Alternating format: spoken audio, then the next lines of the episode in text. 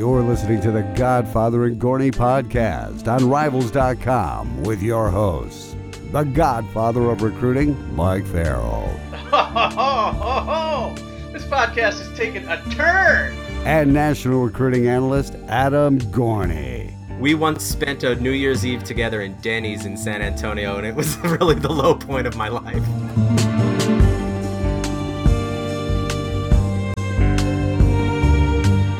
That's right. Welcome into another edition of the Godfather and Gorney podcast. My name is Dave Barry, producer of the show, and I'm joined by the stars of the show, the Godfather Mike Farrell. He is on Twitter at Rivals Mike, and Adam Gorney. He's on Twitter at Adam Gorney. Guys, we've got a few things to talk about here today. Uh, we're going to talk some transfers, uh, five stars as we as we come into our new uh, rankings here in the next few weeks.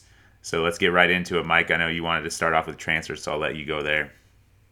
Yeah, I want to start off and say how cranky I am. First of all, can I get that out of the way? because what else is new? Because you know what next week is. Next week is rankings meeting, so that means that Monday, Tuesday, Wednesday, Thursday, and maybe Friday we'll be in rankings meetings probably for I don't know what seven, eight hours a day, uh, going through the 2019 and 2020 classes. So I get to spend a lot of time on the phone with my colleagues, which is so exciting.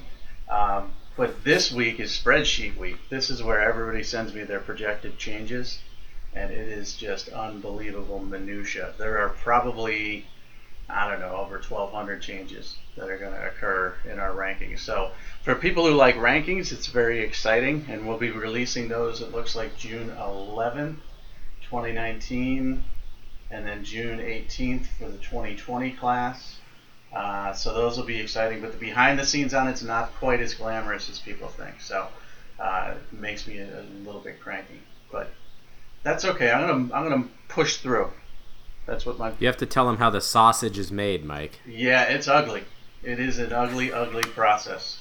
You know, and I'm not Mr. Technology either. I'm sure there's an easier way to do what I do, but I'm still sitting here with Excel spreadsheets, you know, and cutting and pasting and uh, doing all this other stuff. I'm sure there's some program out there where I could talk into my computer and it would t- make all the changes for me. But uh, I'm an old man. But let's talk transfers. I did an article last week 10 big time transfers who could make a big impact. If you want to find that article, just Google that particular title 10 big time transfers who could make a big impact. Um, and then just comborivals.com. Leading the way, Shea Patterson, Gorney, you and I have talked about is Shea Patterson worth? I'm going to give you an over under. Over under yeah. victories for next season, Shea Patterson, 2.5. That he's that he's responsible for yep. that they that, that, they be, him and yeah. quarterback is going to make such a difference that he's going to win either three games or less than less than uh, less than three games. 2.5 though, because that way you can't push. I I would say uh, over, and so here's why. So they'll they'll they'll play with Notre Dame. I mean, Notre Dame is going to be very, very good. Uh, that's kind of a toss up. Western Michigan's a win, SMU's a win, Nebraska's a win, Northwestern's a win, Maryland's a win, Wisconsin's a loss. Michigan State is a loss, Penn State's a loss, Rutgers is a win, Indiana's a win, and Ohio State's a win. So what is that? Uh, eight and five. So I'll go under. Yeah, you got to go under because eight and five is not that great. Or uh, I'm sorry. No, let's say Notre Dame is a loss. Wisconsin is a loss. Michigan State's a, yeah, they're going to be seven and five. Seven and five, so that's uh, that's at best. Let's say eight and four. That's still not two and a half. So I'm going under. Me too. You know, and I think it's not just because Shea Patterson isn't a very good quarterback. Uh, I mean, last year they went eight and four. So you're you're essentially saying they're going to regress and move backwards. Can you imagine the fan base uh, and, and the national attention that Michigan gets if they move take a step backwards? Well, I think the hype on Shea Patterson is that he was just so unbelievably great at Ole Miss, and he was a fine quarterback, but he didn't put up huge numbers. He's obviously has injury concerns, and uh, you know Michigan's offensive line is going to be a question mark. Their defense is going to be phenomenal, and so maybe I'll give them eight or nine wins as I review this later in the summer and kind of see exactly where I think they'll finish. Um, their defense is going to be so good that their offense, even if they continue to struggle, will probably let them win a game or two here or there. Whether that's Notre Dame, Penn State, who comes to who comes to Michigan, uh, they're not going to beat Ohio State. Possibly beating Wisconsin, who comes in, possibly going to Michigan State and winning. So if everything falls right, um, you know, they could have a really good season. I think the receivers are going to be very good. Tarik Black will be back. Donovan Peoples Jones is very good. Obviously, the running game is going to be very good, but that offensive line is still going to be a question mark. So that defense, absolutely loaded, and will probably make them win a game or two. But if you're talking two and a half more wins, I would probably lean on going the under. Yeah, I'm, I'm the under as well, and it's nothing against him. And the reason is not what he did at Ole Miss. He didn't do that much at Ole Miss. I think it's more um, the hype coming out of high school. You know, being the number one quarterback in the country ahead of Jacob Eason, five-star kid. Um, you know, he's been a big name since he was a sophomore in high school. So he did well at Ole Miss, but he probably wasn't even going to be the starter there if he didn't transfer. Um, so, yeah. you know, now he's moving into a situation where he's expected to win the starting job. Uh, he's going to impact college football. That's the reason I put him first. He's definitely going to impact college football because he's probably going to be the guy at Michigan, and everybody pays so much attention to Michigan. So we'll see if he can, um, you know, take them to some sort of next level. Uh, but I don't know. It's going to be very difficult, I think, with some of the things that they need to work on offensively for him to make that big difference. The, the biggest thing is he can move, and their quarterbacks have been statues uh, under Harbaugh so far. So when you're talking about a guy who's you know a shorter version of Andrew Luck who can move around and, and change the pocket and do a lot of things like that, um, who has that ability. And I'm not saying he's as good as Andrew Luck. I'm just saying that he's that type of quarterback where Andrew Luck's uh, mobility was very underrated. Um, he was a guy who could definitely move around and extend the play. Patterson can do that. The other quarterbacks on the roster certainly could not do that. So, um, will that change and that ability to improvise make such a difference that you know Michigan wins 10 games next year? I mean, I guess 2.5 is a little too much. They technically won eight games, but um, you know they were eight and four in the regular season.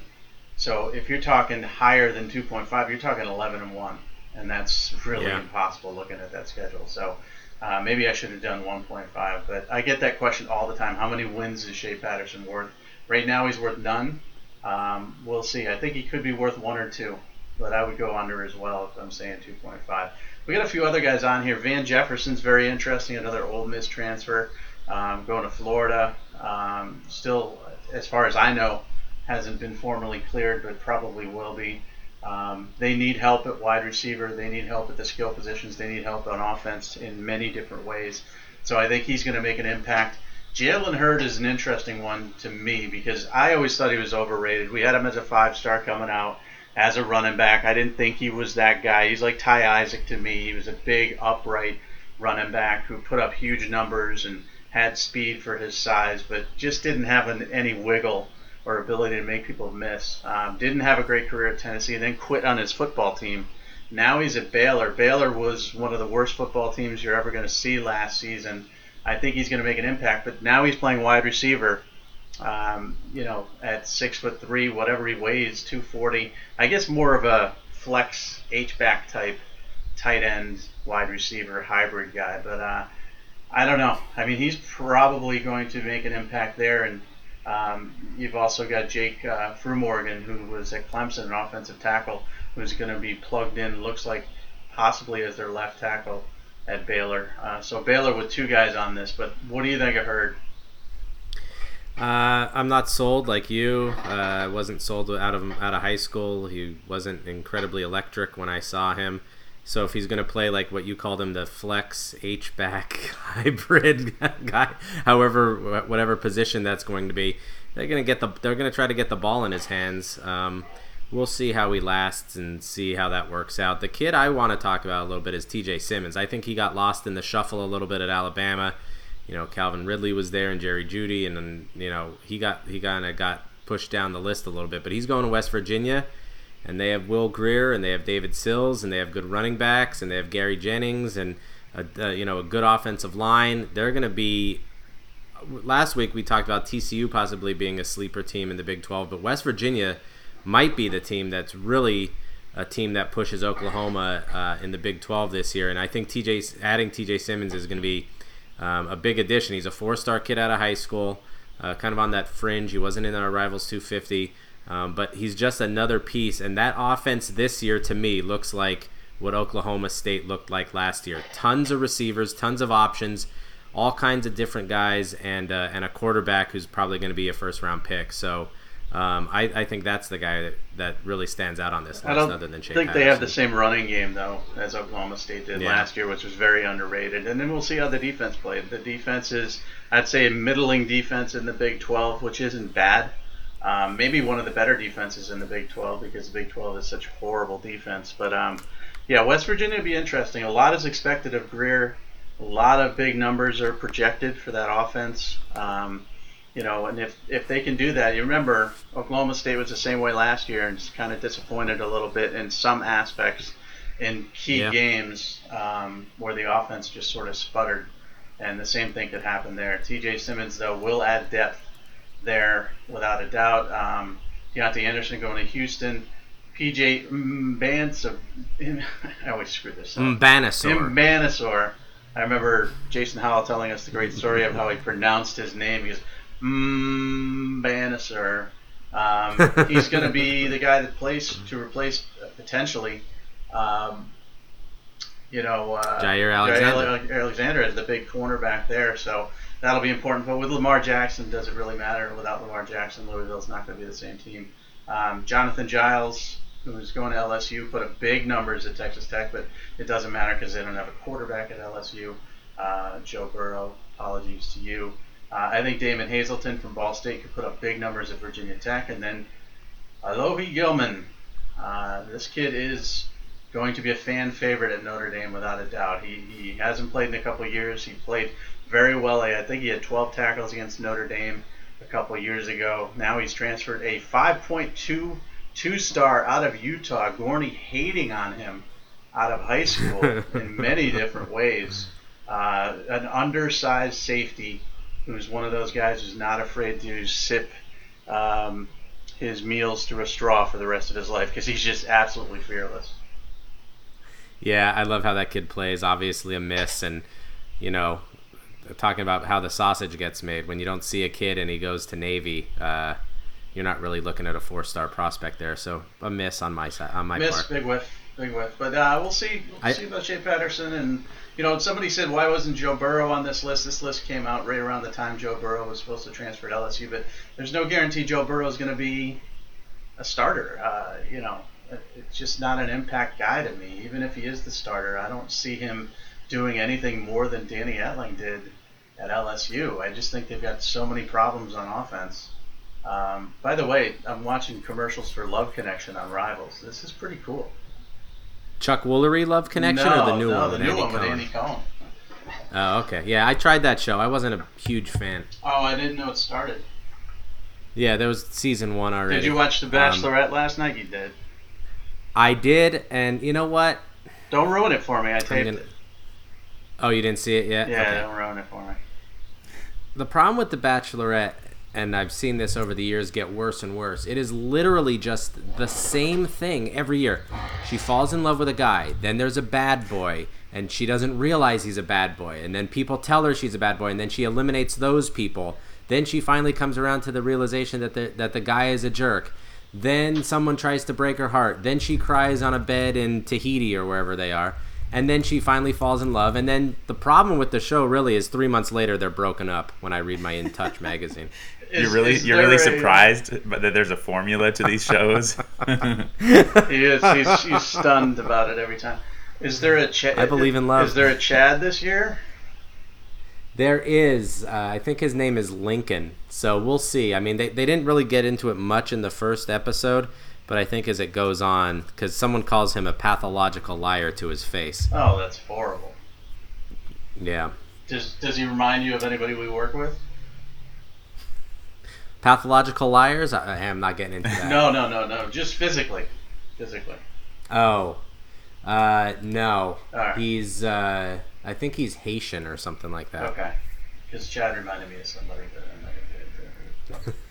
So we've already talked about Shea Patterson uh, and the. I do want to talk about Michigan really quickly. Hold Go, on go, here. go Eight ahead. wins, eight and five last year, right? Yeah.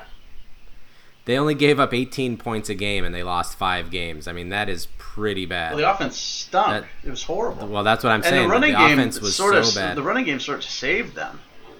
You know, and, and it wasn't a good running game. Uh, you know, but it, they couldn't throw the ball. They could not throw the football. Did you watch Michigan the Michigan football series on Amazon? I did not. Is it good?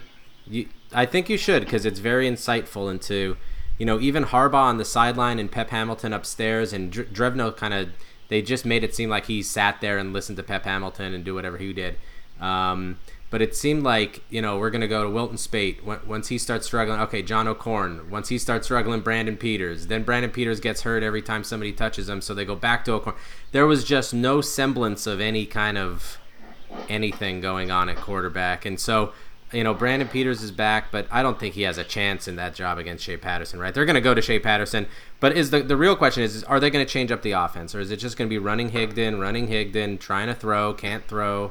All those kinds of problems that they had last year. Because if you're giving up 18 points a game, you should be in the contention for a national championship. Yeah, and the defense I think will be better than it was last year because they were very, yeah, pretty, I do too. pretty young last year. So, you know, we're expecting Rashan Gary and some of those guys to take the next step and just start to dominate. So, I don't know. We'll see. But still, there's this team called Ohio State, and um, they're just more talented and they have more depth, and they're just going to be tough to beat, despite the fact that one game this season, Urban will absolutely fall on his face and call a horrible, horrible game plan, and they'll lose a game they shouldn't. Um, I still think Ohio State's the team to beat, and then of course Penn State with McSorley. Uh, no slouch there. Everybody says with Barkley gone, they're going to take a step back, but Miles Sanders is a heck of a running back, and uh, yeah. they've got some talent coming in there, some young talent coming in there. So they got it rolling along too. So let's get to my amazing five star predictions. Uh, whenever I run out of stuff to write, I just do predictions, and that's kind of yeah, what happens. That's always good. Yeah, because people love predictions. So I was looking at it. I was looking at you know Zacch Pickens committed to South Carolina, which uh, you know predicted that properly. Um, I was like, there's not too many uh, five stars left. We've only got 17 right now. We'll end up in the you know 30 range before all is said and done. But uh, where are these guys going to go? It's almost June. Might as well start throwing darts at the dartboard. Uh, a few of them I think are pretty easy. I think Derek Stingley Jr. to LSU is pretty easy. He could commit in June. I think Ismet. You don't think Florida? No, I mean I know it's a second trip coming up to Florida. I know they've got a great reputation at defensive back as well. They're going to put the full court press on him. They're going to try to see if they can get him and Chris Steele to, to come as a package deal, um, even though they're not, you know, friendly and from, different states. Uh, I, I, know they know each other, but um, you know they're going to pitch whatever they can. But I, I still think he's going to stay home at LSU. I think Sofsher is going to stay home at LSU too. Alabama would be a, a temptation there because he seems to be the type of kid that Alabama would just steal and nobody would realize, you know, that, that, that the kid's going to go to Alabama. But um, Clay Webb to Alabama is real simple to me. I think Zach Harrison yeah. to Ohio State is not simple because Penn State and Michigan are doing a good job there. And then the two USC kids, Bru McCoy and Chris Steele. You notice I didn't even call you to ask you your opinion on those because, I mean, th- th- that's where they're probably going, right? I know. I, I would say Bru McCoy is almost definitely going to USC. Chris Steele's a little more tricky. Well, he's visiting a lot of places. To, yeah. Yeah, I think he wants to go to Oregon. Um, I think others close to him want him at USC, but I also think everyone around him is open to the idea of a Florida, um, possibly Oklahoma to go play with Buki, but I don't really see that happening. Um, Florida would be a big time player there. He's going back this weekend, um, but I would say if I had to pick if it was signing day or he's going to commit next month, um, I would say, I would say USC. Yeah, so that's what I went with too. You know, just sort of weighing all those options. Kenyon Green, I went with Texas A&M. Although I don't think anybody really knows what he's thinking. He used to co- be committed to LSU. They're still in there. Um, there's a lot of other schools that he's interested in. I don't think he's in a hurry to recommit to any place. But there's a lot of smoke when it comes to Texas A&M, and you know, in recruiting, when there's smoke, there's fire. So um, the interesting ones were you know, Quavaris Crouch, number one player in the country right now. Uh, Darnell Wright, number two player in the country right now, and then Kayvon Thibodeaux, your guy out of uh, the West Coast. Uh, I picked Florida State for him. Everybody thinks that he's going to be another one of these kids that looks and visits and goes and talks and says all the right things and oh I love Florida State, I love LSU, I love Alabama or whoever else, and then ends up at Yeah. USC. I think he's going to be a kid that leaves the state. I don't know why. I don't really know him that well. Um, but he's he's also like Steele, showing a lot of interest in out of state schools.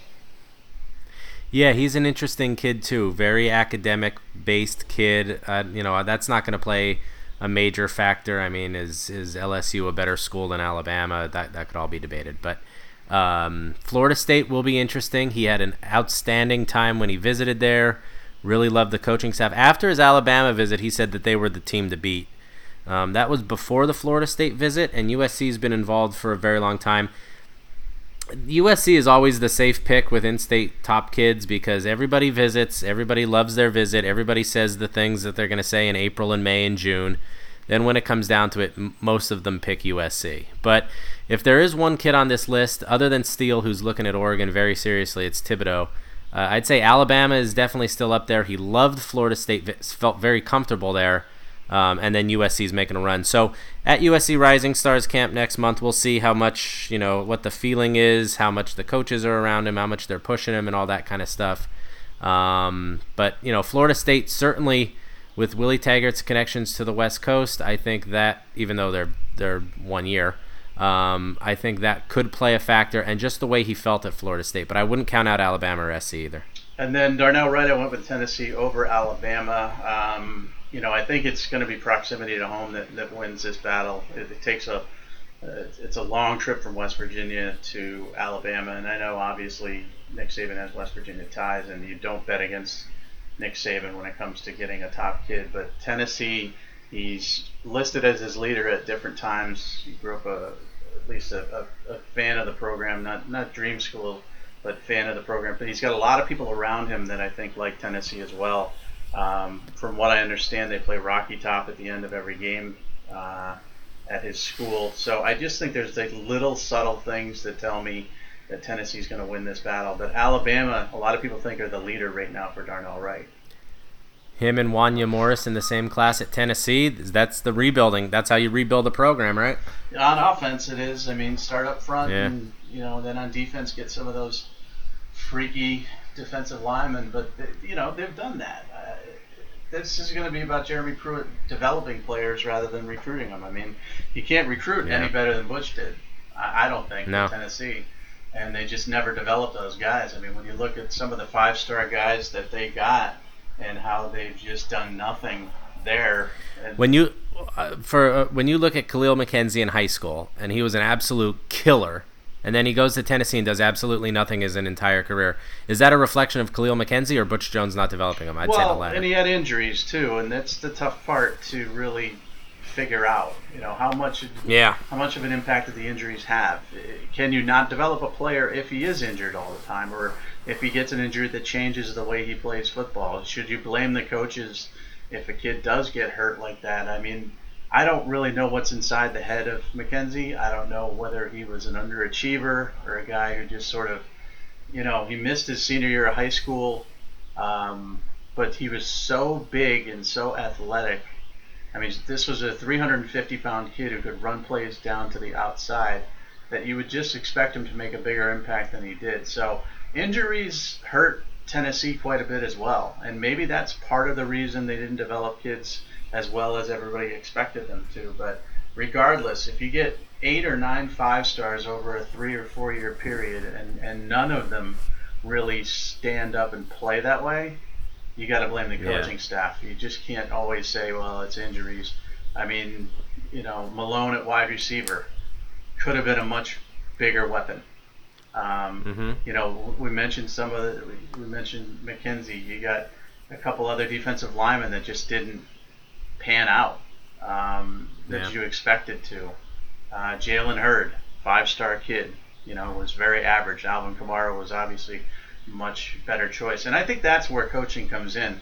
When you when it's clear that Alvin Kamara is a better running back, and you're still sending Jalen Hurd up the middle for two yards a carry, you got a problem with your coaches. You're picking the wrong guys Yeah. to play.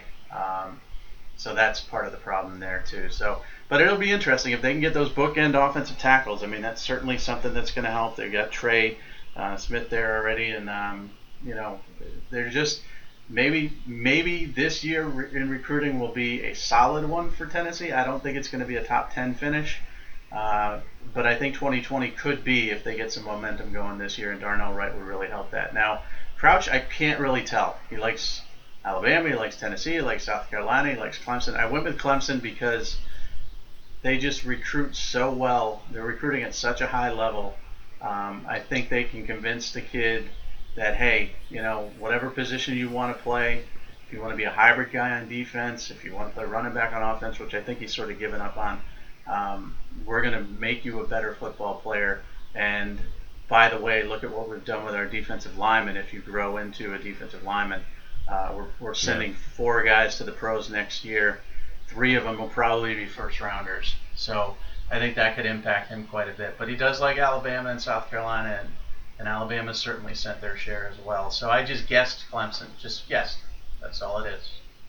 In four years from now, do you think this kid is Dylan Moses size? Do you think he's Bo Scarborough size? Do you think he's Austin Bryant size? Because it's it's weird because it's almost like he could be a running back, a linebacker, a defensive end, all in all right now. You know, I think he's Austin Bryant size. You know, I I don't think he's going to be I don't think he's. You know, remember a lot of people thought Dylan Moses was going to grow into Jadeveon Clowney. Yeah, or, right. You know, in eighth grade and ninth grade, people expected him to, to just grow into a six foot six uh, defensive end, and it just didn't happen. I think this kid's still growing a little bit, but I think he's going to top out around six foot four, and then I think he could play around 250 pounds and be a defensive end. I think he's going to be too yeah. big to play linebacker, although he is very athletic and he could be a big linebacker. And you know, Austin Bryant, if I remember correctly, out of high school, was one of those massive kids who played linebacker. Um, yeah. And it was just a weird situation where you see a kid who's so big standing up, and it just helped him quite a bit in his career uh, to be able to work in space and do a lot of different things. So. Um, I'm not comparing him to Austin Bryant. I, I've always said he's a bigger Ernie Sims uh, to me. But Ernie Sims ended up playing linebacker, and this kid will probably, you know, Von Miller is is some, something people have compared him to, and I, I don't agree with that. It, it was kind of like when Fournette was compared to Adrian Peterson. I was like, no, yeah. they don't have the same running style at all. Von Miller is ten times quicker off the edge than pretty much anybody else in the world. Um, and Crouch isn't that type of guy. So I, have seen Von Miller. Maybe his coach was the one who compared him to Von Miller. Maybe it was somebody, one of our competitors, compared him to Von Miller. But I, I don't see that. I'm, he's a tough comparison because uh, he plays yeah. running back and and linebacker. That's why the Ernie Sims things comes out to me. But Ernie Sims was six foot even. This kid's much bigger than that. What about a taller Reuben Foster? Um, it's tough to say. Which Reuben Foster? I mean, that's the question. We saw the fat Reuben Foster in high school. We saw the yeah, we saw the that's we true. saw the thin Reuben Foster in high school. We saw the fat Reuben Foster in college, and then his last year we saw the thin Reuben Foster. The explosive thin Reuben Foster is better than Quavaris Crouch. Um, yeah. The and it, it, you know, fat's relative. I'm fat. You know, Reuben Foster wasn't fat. He was just carrying some extra weight. Um, right. It's like the kid who went to Ohio State. What's his name? Raekwon. Um, yeah. You know, every time you saw him, you saw something different. He was like either too heavy or he was, you know, in shape. Um, those type of guys are tough to compare. So I, I don't know. I guess he's Quavaris Crouch. That's who he is. Yeah. He's his own person and he's got his own identity and his own brand and blah blah blah. Who was it the other day? Some kid put out that he committed to Florida State, but here's my top 10. This is what's best for my brand. I almost threw up. I almost, I oh almost oh deleted God. Twitter when I saw him say this is the best for my brand. I was like, uh, I've got a top 10, but I'm committed. I'm like, yeah, we've seen that before. You have no brand. But I've never yeah. heard anybody mention that it's good for their brand to do that. Actually, you know what? It hurts your brand because you look like a complete idiot doing it. But uh, idiot. You know. I, I, that's what I say to people though that I'm not fat. I just carry extra weight. That that seems better. I'm too short. It makes me feel better. I'm too short. That's my problem. I need to be about six foot eleven, and then yeah, stretch it out a little perfect. bit, yeah, like taffy. I would be carrying the perfect amount of weight if I was six foot eleven, but I'm not. I'm six foot one, so a little pudgy, but you know, uh, Reuben Foster was in a little bit better shape than me. Although I think that year at the opening, I could have done more than he did. Um, I think he he tested once. He ran the 40, came up lame, and then took a what did he take like an illegal trip to some school or something? I don't know. Uh, allegedly. Yeah. Let's not go well, there. we don't even know where he went, but we know we know he did two things that were wrong. One was NCAA illegal, and the other was just plain old illegal. So, um, yeah. you know, it's not a surprise that Reuben Foster's in a little bit of trouble in the NFL, even though those those charges were apparently made up, and she recanted, and he's not. You know, obviously they dropped the charges against him. He's going to get in trouble again. Uh, just to let you 49er fans know, um, that's where he's at. He's with San Francisco, right? Yeah, and I'm sure the 49ers paid overtime for the vetting on him going in, so let's just leave it at that. Yeah, well, it's always interesting to see what they dig up. Oh, look at this. Nick Lucero came up with a new five star logo. Nice. Okay. I'm going to retweet that. If you want to check out my feed, that that's probably exciting. That'll get me at least a follower. That's our first Nick Lucero Okay. mention on the podcast.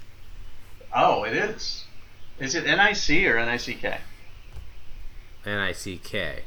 Has there been any bachelor ret contender that looks like Nick Lucero? No, Or reminds 'cause you of Nick Lucero. What about the guy who? Uh, what about the guy who was the? You know, Lick You just Nacero. called him Lick Who is that? Did I? Did I call him That, that's like his Saturday night swinger party name. Nick Lucero. I don't know. It reminds me a little bit of the guy who ended up getting married. The guy who was the. Um, he, what, I don't want to say what he was because will they cut cut it? I mean, he was a he was a fer- Don't say. fertilization expert. oh, You know, oh, you know who I'm uh, talking about, right? I, I, I do. He didn't win though, did he? No, but he ended up getting married. Oh, really? Bachelor in Paradise, he hooked up with somebody and then ended up getting married. That's how much I know about this stuff. It's pretty sad.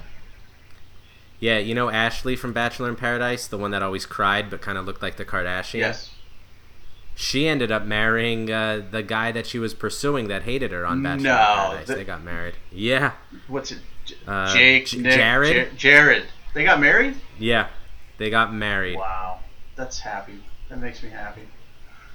Isn't that amazing? All right, let's go to Steve Clarkson as we segue from The Bachelorette to Steve Clarkson and your quarterback retreat thoughts. Okay, so uh, let me start here. It's So it's you agree with me, first of all, that, that Tag Taggy T- Tugu Tugu his brother is better, right? no, no, What? no. Um, His brother. First, his brother's better. Beautiful area. Pacific Palisades is right on the. It's like on a cliff overlooking uh, the Pacific Ocean, right off PCH. But the problem, Mike, was I left. I live an hour and twenty minutes from there. I left the event at 2:45 p.m. and I got home at 6:10. Nice. 345, 445, So- 545. So three and a half hours it took you to get home. Three and a half hours. Memorial Day traffic. Everybody was at the beach. It was just awful. So please, it's not that great of a great of a thing to do. So stay off the roads, people. Stay off the roads. It's Memorial Day weekend. What do you want? So who impressed you? I know. Who impressed me? DJ Ugo Le- Uiagalelei was the best one there. 2020 quarterback. He's six six four two thirty five. Looks like he's you know all those college quarterbacks were there, and he looked like he fit right in already. He's got a little. You'll see him at the five star, Mike. He's got a little bit of a wind up. He uh, he kind of dips the ball and then fires it, but it no problems. It comes out so clean, so fast. He was the best one there. Bryce Young, very smooth. The only the only problem with Bryce Young, and it will continue to be a problem, is uh, he's small. He's probably five ten and a half. Um, so you're thinking, you know, Baker Mayfield size when he got to Oklahoma, Kyler Murray maybe, uh, that kind of thing. Uh, that's going to be a problem. Jay Butterfield, the 2020 quarterback from Northern California, was very good. Uh, Aaron McLaughlin, the 2021 quarterback, so he's just finishing up his freshman year, already huge. Um, you know, he's I think he's got some mechanical issues to continue to work on, but he's only a freshman in high school, so he's got a lot of potential. Grant Gunnell, I think, brought up the rear in terms of those five. Um, struggles throwing spirals a lot. Uh, doesn't really get it out with a tremendous amount of zip, but is a kid that can move a little bit. I think he's most comfortable sitting in a shotgun and throwing the ball around. Um, he can move and throw, um, but his arm strength was not comparable to the Uiagaleleis. The Uiagaleleis So- of the world. So how was Of the how world. was Tua's brother? Oh, Tua's brother. So, okay, so he's got a he's got a really really strong arm. I mean, he spins it well, he zips it all over the field, and he can make all the throws. The problem with him is that his how do I say this gently? His build isn't that of what you would look for in a college quarterback. It's not that he's fat; it's just that or he carries more weight. Um, you know, he's got kind of the slump shoulders. He's got like a narrow build. He's not super tall. I'd say he's probably just a little taller than Bryce Young. When you see Tua now, I mean, he's a year and a half into Alabama, but even in high school, he had more of an athletic build. Uh, you know, you know, threw it really well, moved really well, all those kinds of things.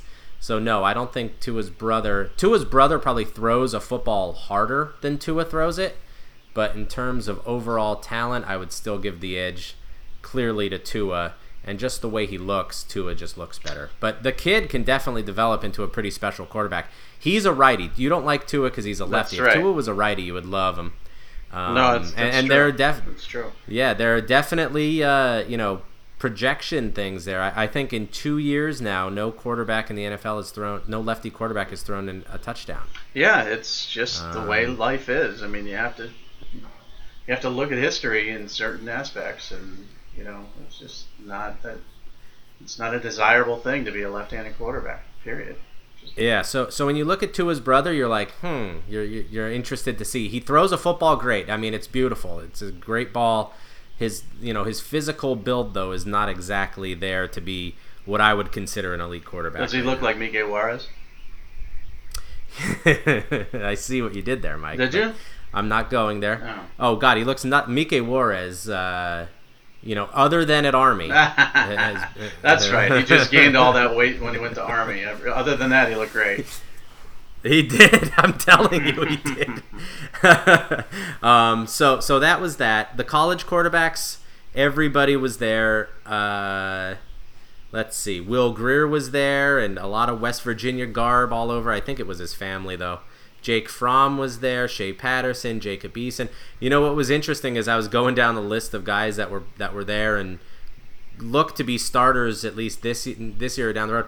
Almost half of them were transfers. Um, Yeah. It was amazing how many kids transferred. Will Grier, uh, Jacob Eason, Shea Patterson.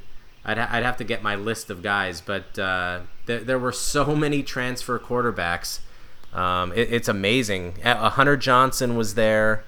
Uh, Trevor Lawrence was there with his flowing locks still. Um, so it was it was uh, it was it was good to see those guys, and it's amazing because they're no they're no taller than they were in high school, but they just like you know got jacked up in the college weight rooms, and they just look like men now. You know? Are you going to be surprised when Trevor Lawrence wins two Heisman's? No, not at all. All right. Um, I, I I would be surprised if if um, if he's not the starter. Let me look at their let me look at their schedule. I think I think Kelly Bryant is getting the Eason treatment here, and he's going to be nudged aside pretty quickly. Um, Furman, I I would say I would say both will play against Furman, and then Clemson goes to Texas A&M, and the first time Kelly Bryant throws an incompletion, Trevor Lawrence is in the game. and then doesn't win the Heisman as a freshman, but wins the Heisman as a sophomore and junior. Goes on to be the number one NFL draft pick and a superstar NFL career. I would not be shocked at all by that any of that. And that's Um, that's Bino Cook talk, but with a real, real, real talented kid. I mean, this kid is just unbelievable. So, and nothing, You wonder, nothing against uh. You wonder, you wonder what uh, what happens to Justin Fields at Georgia this year. Does does he play? Does he He'll transfer. beat out Jake? He's not going to transfer He'll this transfer? year. He'll transfer in a year. Uh, it's just hard to keep these guys happy, and it's nothing against Yeah. Justin Fields. It's just like if he's not playing, and he could play for 30 other colleges. And again, I'm not defending it because it annoys the heck out of me. You know, like I, I, I was all cranky last week about Hunter Johnson transferring, but they just they want to play. That's it. They want to play and they want to play now. They don't want to wait. They don't want a red shirt. They don't want to, you know, wait their turn. Blah blah blah. It, it's not like Fromm is like going to be the beginning and end all of, of NFL quarterbacks. Although Right. now that we've seen Baker Mayfield go number one, I, I don't know what really I don't know what limitations you could have to not be the number one pick, if that makes any sense. I, know. mean, he's not big. He's got off-field issues. Um, you, you know, he's just he's a winner, and he does a lot of great improvising, and and he's very very good outside the pocket, but he can't really throw in the pocket, and he's the number one overall pick. So. So that being said, you know Jake Fromm could be the number one overall pick, I guess. But I just look at him as a guy that you know isn't going to be, you know, a, a for sure three and out and you know top two pick. Um, Right. but I could be wrong. I mean, the way he played as a freshman, he's going to be a three and out and a top two pick. Um, he could take a step backwards, and if he does, then it's going to be real interesting to see, you know, how they manage the two of them.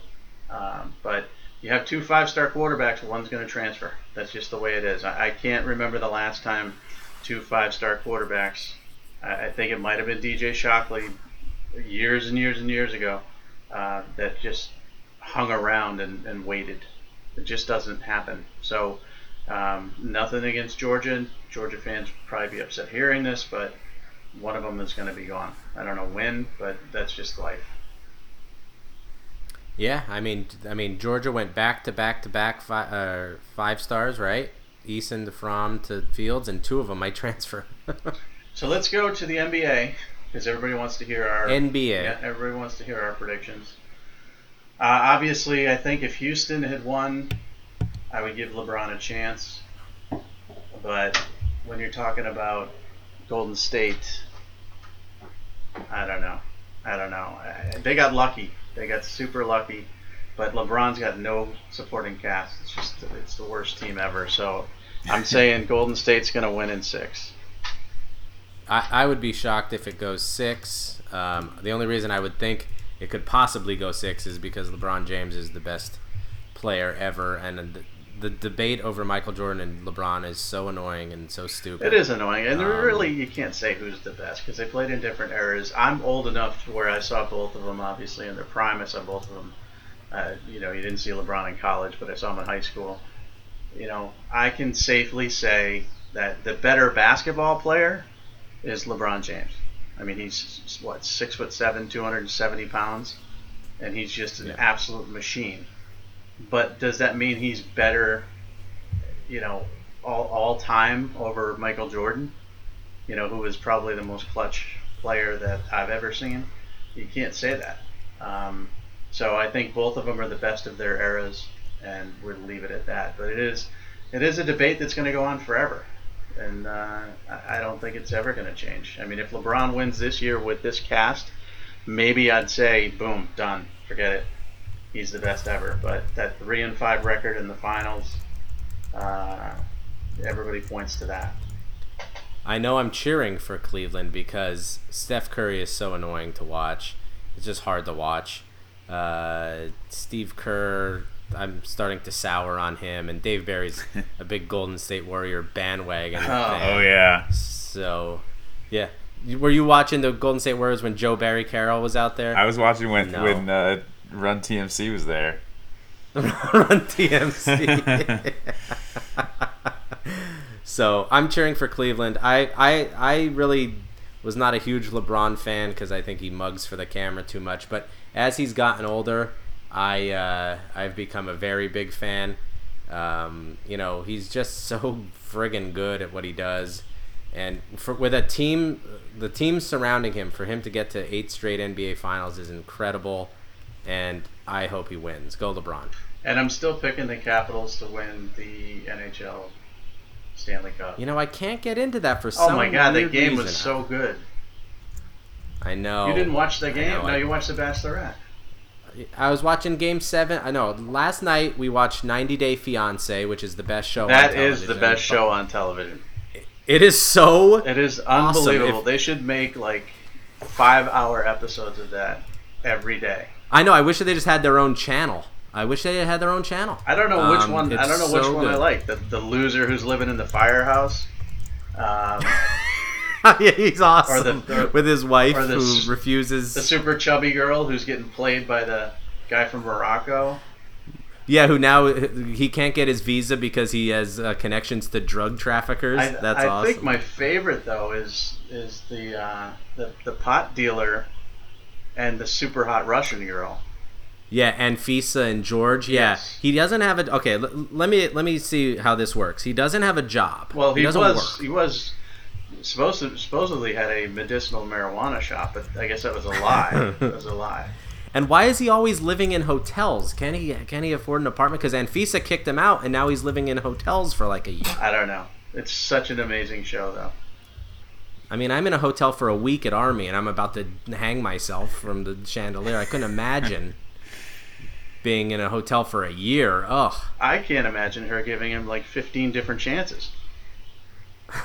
Well, that's the that's the thing. Um, uh, Anfisa, you know, I said to my wife yet last night, like George is calling her from the laundromat, and she's probably at a party in Beverly Hills. Like, I, I, I the only thing I can think is that the show is paying her enough money to to put up with him. But I think that the best one is the. Uh, the guy who lives in the firehouse with his wife from Thailand and his friend who is basically bankrolling all of his stuff. Yep, cuts him off. Cut, cut him off. And he was like, what the hell? He wants rent for this place? And then, That then his great. kid gets shot in the face. Shut in the I mean, face. that guy is, and he looks like he looks like the penguin. He he does. he is an ugly, ugly dude. But Would you rather live in Thailand or live with him in Louisville? I don't know. In a I think- firehouse. I think I'd stay. In, I'd stay. In, I love when I love their garage door. It's literally like a firehouse door rolling. it is, it's great. And they got the, the circular stairs and the pole and everything. It's just unbelievable. Yeah, it's like Ghostbusters. It's really a great show. But I was not watching Oh, that it's so instead of game one of the Stanley Cup final. I'm not that bad. Unlike Mr. Gorney, who will watch every. Yeah, no, we wa- we watched that. Then I watched Game Seven. Had to pause Game Seven with six minutes left to put my daughter to sleep. Got a got an, an alert on my phone that Golden State won, and I was mad. So I came back down. We just started The Bachelorette. But I lost interest. Those those opening nights are so boring, and until they get to like five, I'm I'm kind of just cruising Uh, through that, now. that game was a. Uh, that game one of the NHL. Stanley Cup Finals was unbelievable game. It was just unbelievable. You missed I'll get into it. six to four. It was high scoring, a lot of hitting, a lot of scrappiness. Now it's going to make the NHL look like a joke if an expansion team wins the Stanley Cup in their first year, but which is likely to happen as things look right now. But I'm still going with the Capitals. So, so that's our Breaking uh, news, Mike. What? ABC cancels Roseanne. Wow. Good. You know what? I never liked that show when it was on way back when. And th- No, these, it's great these show. reboots of these shows are annoying. They're just annoying. Come up with something new. You know, enough of Yeah. remaking movies, enough of remaking TV shows. Come up with something new, and then maybe I'll watch it. I mean, there should be a 90 Day Fiance movie. I would watch. I, I wish there was. I wish there was like a 90 day, but like a. You know who's another good one is uh, Pedro and the girl in Atlanta whose I- family hates him because Pedro's family fed him chicken feet when they went to the Dominican. I hate him. I hate. I don't know if I hate him or Luis worse. I love how they have no money. Chantel is always complaining about having no money, but Pedro has a gaming system in his house that rivals He's got a any gaming nerd system in the with a country. freaking steering wheel. yeah, he's got like four TV screens. and they have no money. And this guy is like got at least twenty thousand dollars worth of video gaming stuff. And Yeah, that's all he amazing. does. He doesn't work. He just plays video games all the time. Yeah, and I love that the mother always calls asking where the TV is because she, she needs him to send a TV. And his English is the worst English I've ever heard in my entire life.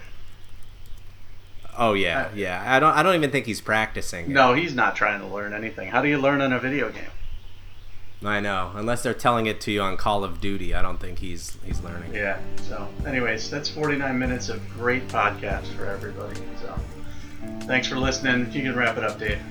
All right. Well, I'll, I'll tell everybody our Twitter handles again in case anyone's still listening. Uh, Mike is at Rivals Mike, and and and uh, Gorney is at Adam Gorney. We will see everybody again next week.